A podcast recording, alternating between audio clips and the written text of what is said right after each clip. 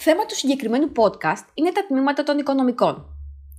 Πολλοί μαθητές μπερδεύονται και αναζητούν τις διαφορές ανάμεσα στα τμήματα των διεθνών και ευρωπαϊκών οικονομικών σπουδών, τα λογιστικής και χρηματοοικονομικής και τα, και τα τμήματα της οικονομικής επιστήμης.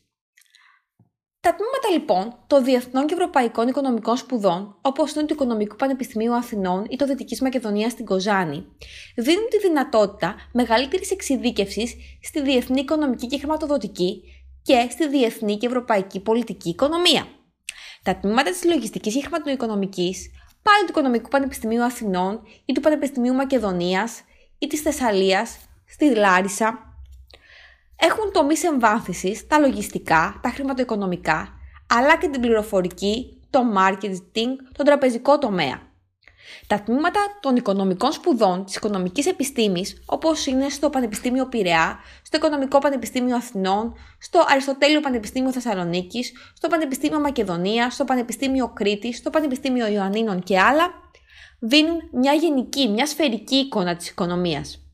Η δομή του προγράμματος σπουδών των τμήματων εφοδιάζει τον φοιτητή με γνώσεις γενικής φύσεως, όπως είναι η ικανότητα χρήσης εργαλείων οικονομικής ανάλυσης, η ικανότητα αναγνώρισης των βασικών παραγόντων που καθορίζουν τη λειτουργία της οικονομίας, η ικανότητα σχεδιασμού και εκτέλεσης ερευνών αγοράς.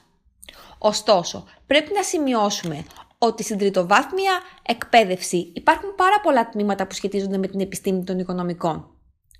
Ωστόσο, υπάρχουν τμήματα που δεν προδίδει το όνομά τους ότι οι απόφοιτοι έχουν δικαίωμα εγγραφής στο Οικονομικό Επιμελητήριο Ελλάδος.